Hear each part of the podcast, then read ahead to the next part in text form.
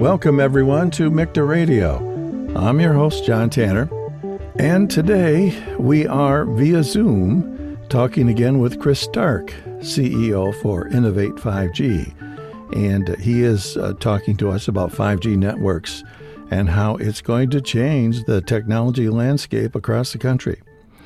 Uh, Chris, last time we talked with you, you, you spoke to us about some of the fundamental benefits of five G networks.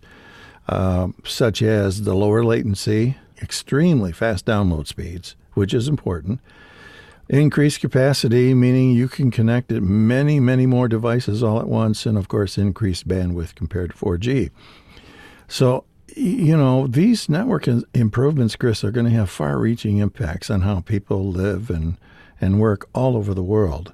But today, we want to talk about something called C B R S. Chris, what is C B R S? So thank you. Thank you for the introduction, John. Um, C B R S, when we think, when you think about any wireless networks, one of the underpinnings of a wireless networks is spectrum. Um, it's what every carrier uh, buys and costs a fortune. Um, it is what we, we essentially transmit and reach customers over. Generally, what's happened up until now is the spectrum has been released by the government and auctioned, and people like A T and T, Verizon, T-Mobile, and, and, and some of the other carriers such as U S Cellular and so on have bought spectrum in those auctions. And it's been done essentially to, to help develop the, the mobile network infrastructure, ensure that consumers get connected. It's improved our experience um, over time.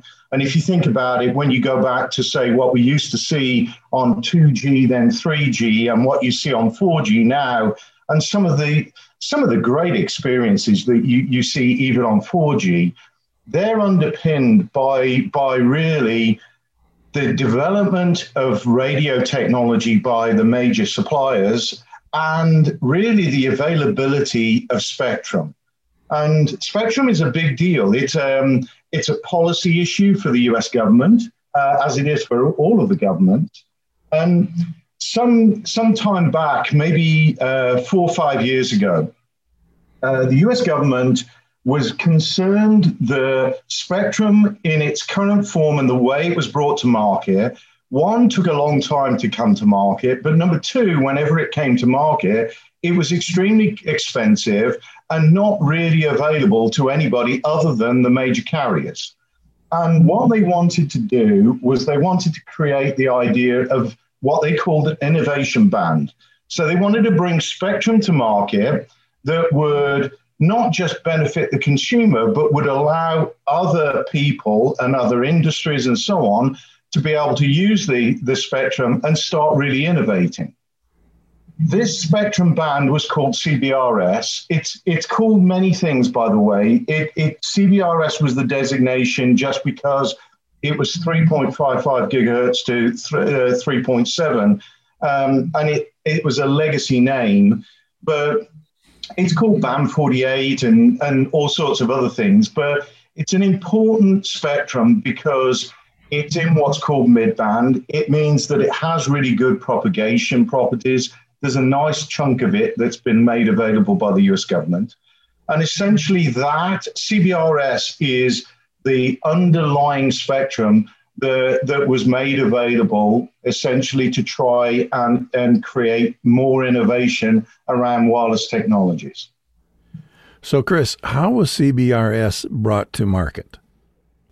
So if you think about spectrum and if you think about how carriers, the major carriers, A T and T and Verizon and so on, they go out and buy spectrum and then they they push device manufacturers and radio manufacturers to create an ecosystem for it because they've got one hundred million subscribers each. When we looked at this particular band, to make it available to everybody and to, to create an opportunity for everybody, we needed to substitute the pressure from the carriers by a pressure from a body to ensure that there were devices, there was radios, there was there was a an ecosystem of um, installers. They're essentially all of the things that you need to wrap around here were actually developed, and that ecosystem was built. And it wasn't built for a Verizon, A T and T, T-Mobile. It was built for a much broader community. So what we did is myself and five other people formed something called the C B R S Alliance, which is now called the Ongo Alliance. And in that, in that group, that's the piece that we tackled. We tackled the issue of, let's ensure that when this comes to market and when people get a chance to use it, they don't have to worry. There's, there's a load of devices, handsets like the iPhone, the Galaxy, the L G, you name it. They're, they all will work on it. There are modems, there are modem routers, there's fixed wireless access equipment. All of that, the Ongo Alliance, uh, as it's now called, attacked and, and tried and made sure that, in fact, that was all there when the spectrum became available.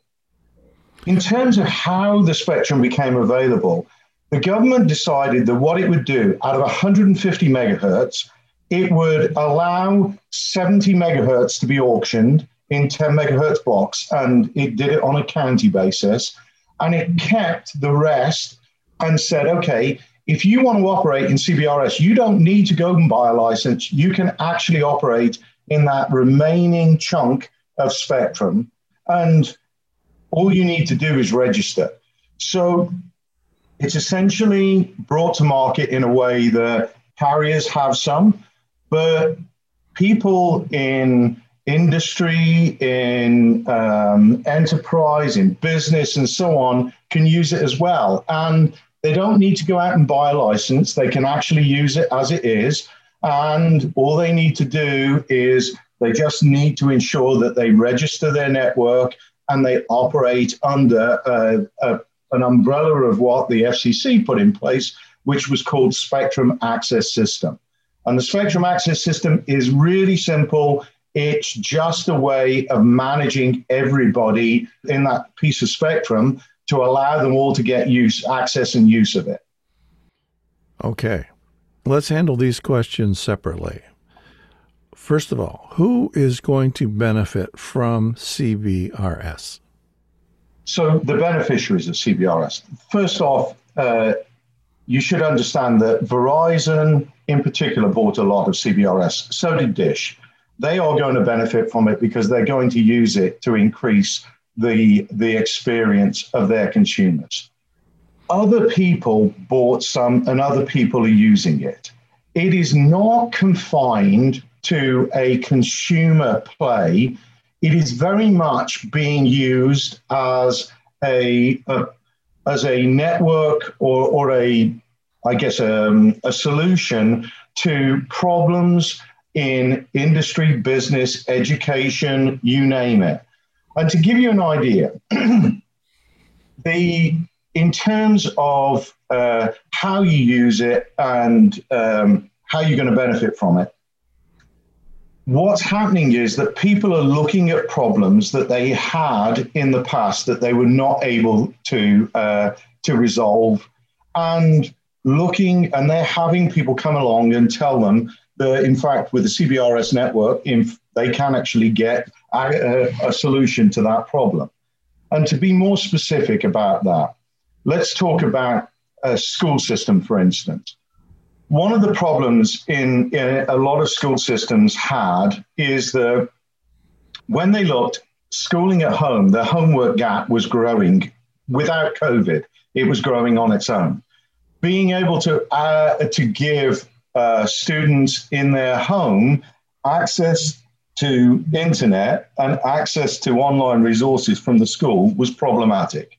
And that just created a bigger and bigger discrepancy for kids going to the school with those who, who, who came from homes that could afford or were on net and those that weren't. And what, so what we saw is that a number of schools have implemented networks where the network is essentially there to, to create connectivity to students that generally would not have access to it. And so they took a problem, which was the homework gap. It was exacerbated by COVID, And they they have had people come and create solutions that allow now them to bring their students onto their uh, school network all the time, and they can do it from their home. They don't have to drive to the parking lot and get on the local Wi-Fi for the school. They can actually do it from home, and they start to, to really attack that problem. So really, in terms of who can benefit from it, put aside the guys that understand what they're doing because they're going to go out and sell us all uh, a handset and a radio plan. The people that really can benefit from this are the people who've had business problems, or they've had, uh, in that case, school problems or problems associated with local government or whatever it is. And they've been problems that have been very difficult for them to solve. And a, and a four G stroke five G technology offers them the opportunity to go and, and take the benefit and create the solutions to hit those problems. So the point is that it's an opportunity. It's a, it, it, it's a basket of capabilities that are available to people, and people just need to take the, take the time and take this chance to look at, their, at what it can do for them. So I, I think this is, you know, when we talk about benefits to C B R S, I think it's a push and a pull. There's going to be some push from industry with all sorts of great solutions that will come down. But the pull needs to come from people like the M I C T A members who look at their own situation and think, you know, I would really like to solve this particular problem, and push it out to these uh, to the people that are in the C B R S world and, and demand a solution from them. Sure. Chris, you, you, you've talked about the benefit uh, of who's going to benefit and how. And you mentioned specifically, you gave the example of education and how they may benefit. Can can you take that a step further and maybe apply that to health groups, health organizations, hospitals, et cetera? Could you talk a little bit about what you see, how C B R S could benefit that group? Yeah, I, uh, I'll give you an example of something that we've talked to hospital groups um, the, that were really stressed in the current COVID um pandemic.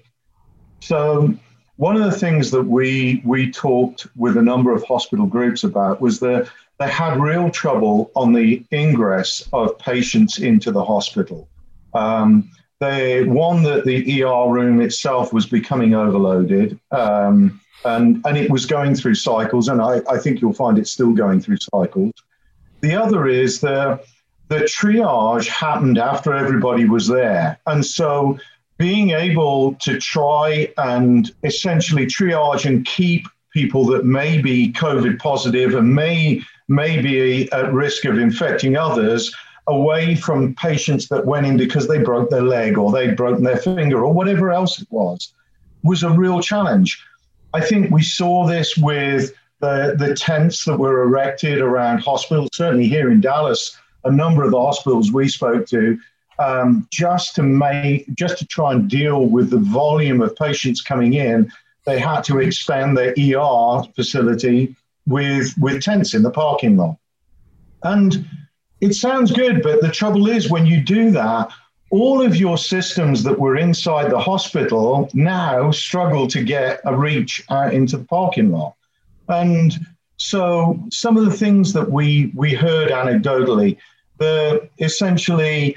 The tools and the availability of, of some of the capabilities of the hospital in the parking lot were really stretched. People started using things like texting and so on, which is, is not really the, the right solution. Um, so one of the things that C B R S in itself can do is it can extend a hospital network out beyond the walls of the hospital. And it can do it in a way that's not Wi-Fi, where there's certain security issues and so on associated Wi-Fi. It can do it in a very secure manner. It can, can do it in a HIPAA compliant manner, which I think is, is really important.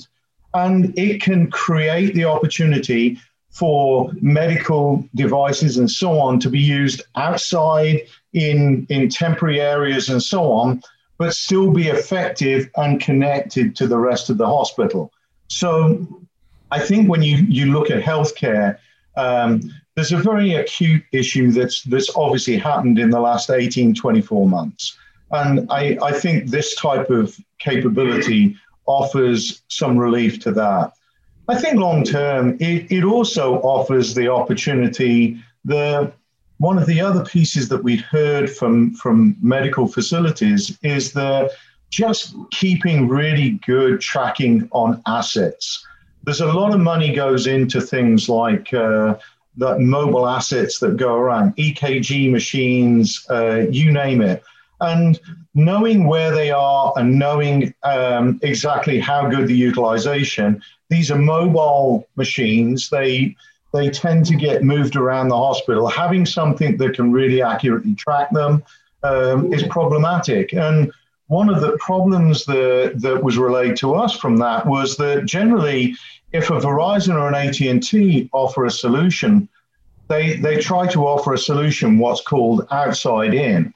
In other words, the network is actually the, the overall network that everybody's on, and it's it's just penetrates the hospital walls, and that's what the devices are connected to.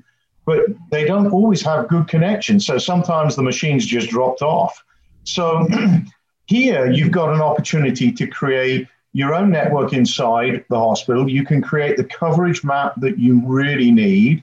You can be in a secure zone, again, go back to the HIPAA compliant piece, and you can get the sort of outcomes that you want, whether it's really good utilization on mobile assets, so um, as I say, E K G and so on, um, whether it's whether it's just um, something to help you understand or, or keep good track and, and efficiency use of staff and stuff like that. You get a chance to create a network and an outcome that you can define and can be defined in a secure environment that meets your requirements.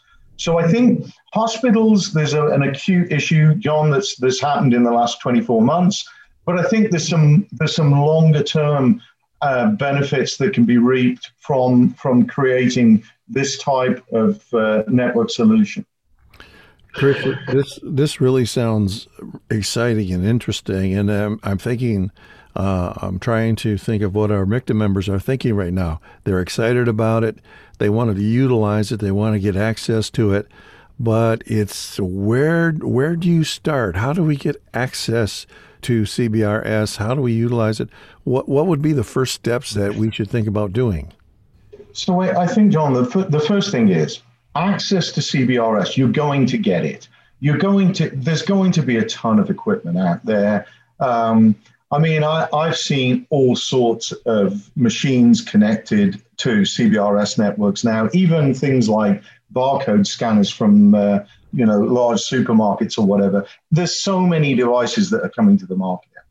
The main thing for M I C T A members is this, is that there are organizations, and Innovate five G is one of them, that they can interact with to try and understand how C B R S and five G can create some value for them. Because at the end of the day, this is just a technology. It has to create value for the M I C T A members.